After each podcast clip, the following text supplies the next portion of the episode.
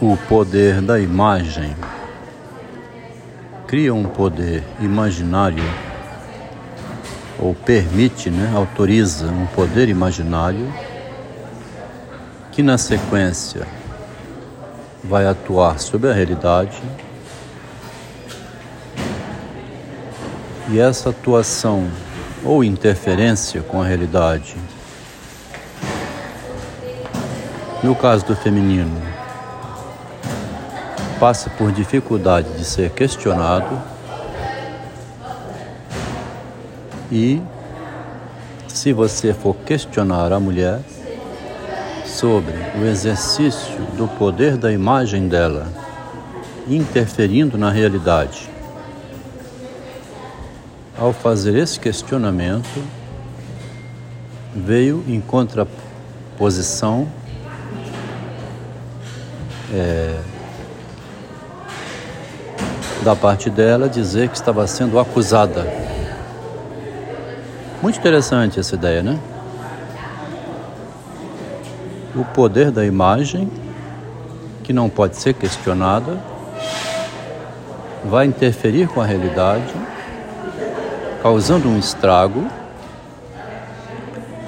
E ao questionar o estrago causado pelo exercício do poder a partir da imagem, a pessoa detentora da imagem replicou dizendo que estava sendo acusada e quem estava dizendo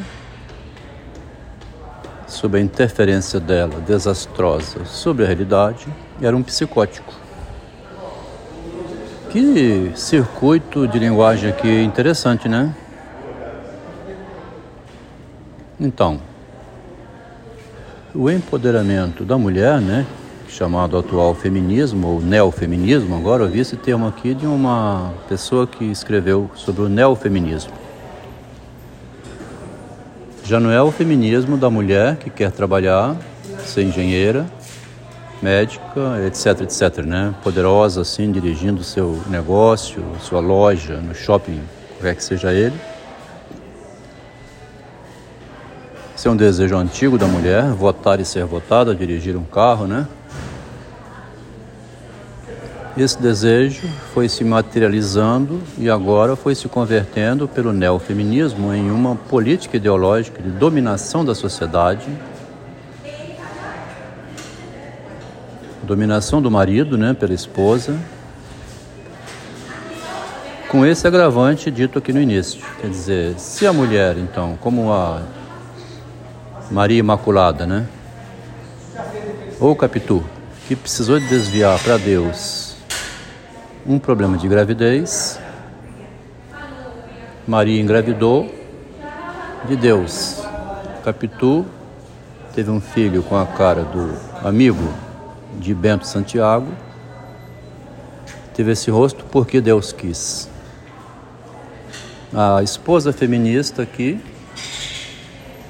recorreu, pediu ajuda ao irmão do marido, que, vendo ela pedir ajuda, correu para proteger a esposa do irmão dele. Tornou-se o protetor da esposa contra o irmão dele, que era o marido dela, porque ela dizia que sentia-se ameaçada, dizia de palavra, né? A pessoa pode falar qualquer coisa. Isso que é o problema aqui do empoderamento. É que a mulher, quando fala, toma o que ela disse como sendo verdade. E por quê? Porque ela não pode ser questionada. E se questionar, acontece o quê? Ela disse que está sendo acusada. Né?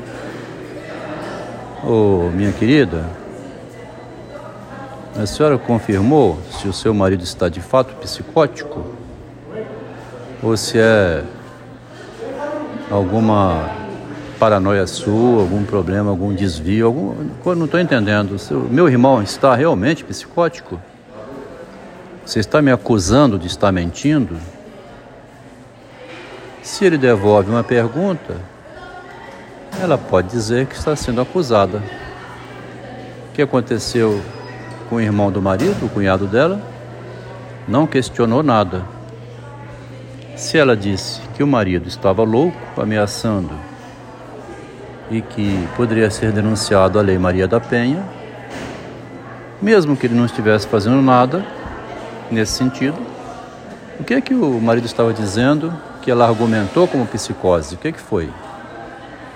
A maldade dela, né? Eram os textos que o esposo dela estava publicando já desde 2019, quando a polícia esteve no apartamento. Eram textos psicológicos que diziam o seguinte: em vez dos meninos da Suzano explodirem a escola, era para eles mandarem uma cartinha para a diretora, um texto, fazer um teatro explodindo. É o que fez o Hamlet dentro do da peça, né, que o Shakespeare criou. Mostrou ao Cláudio o que ele tinha feito.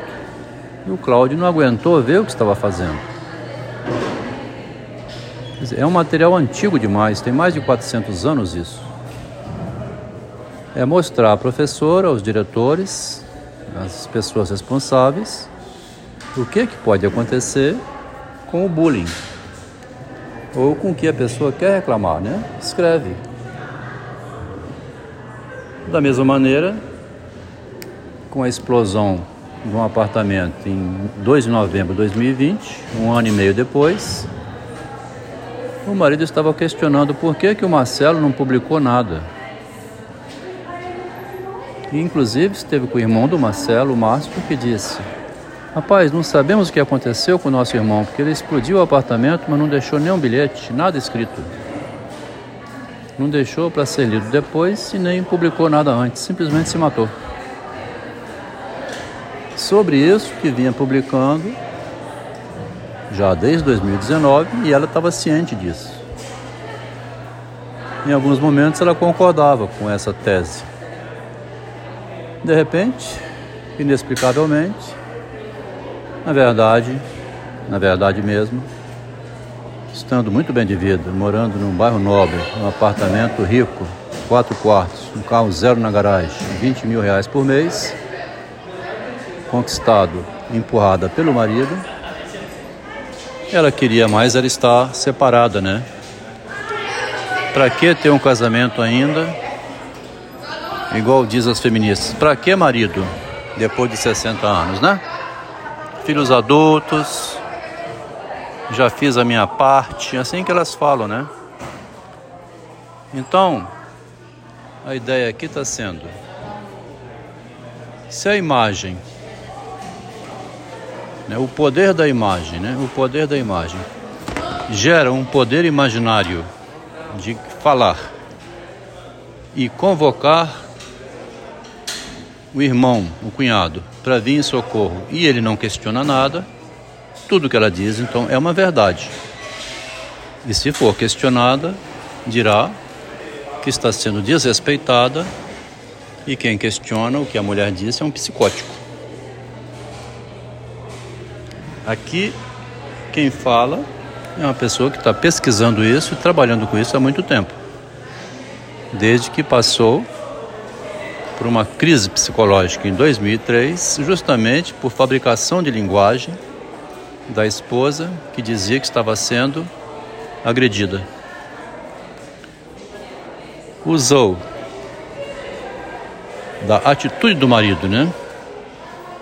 usou das palavras do marido contra ele, que é uma estratégia que ela usa desde o início do relacionamento.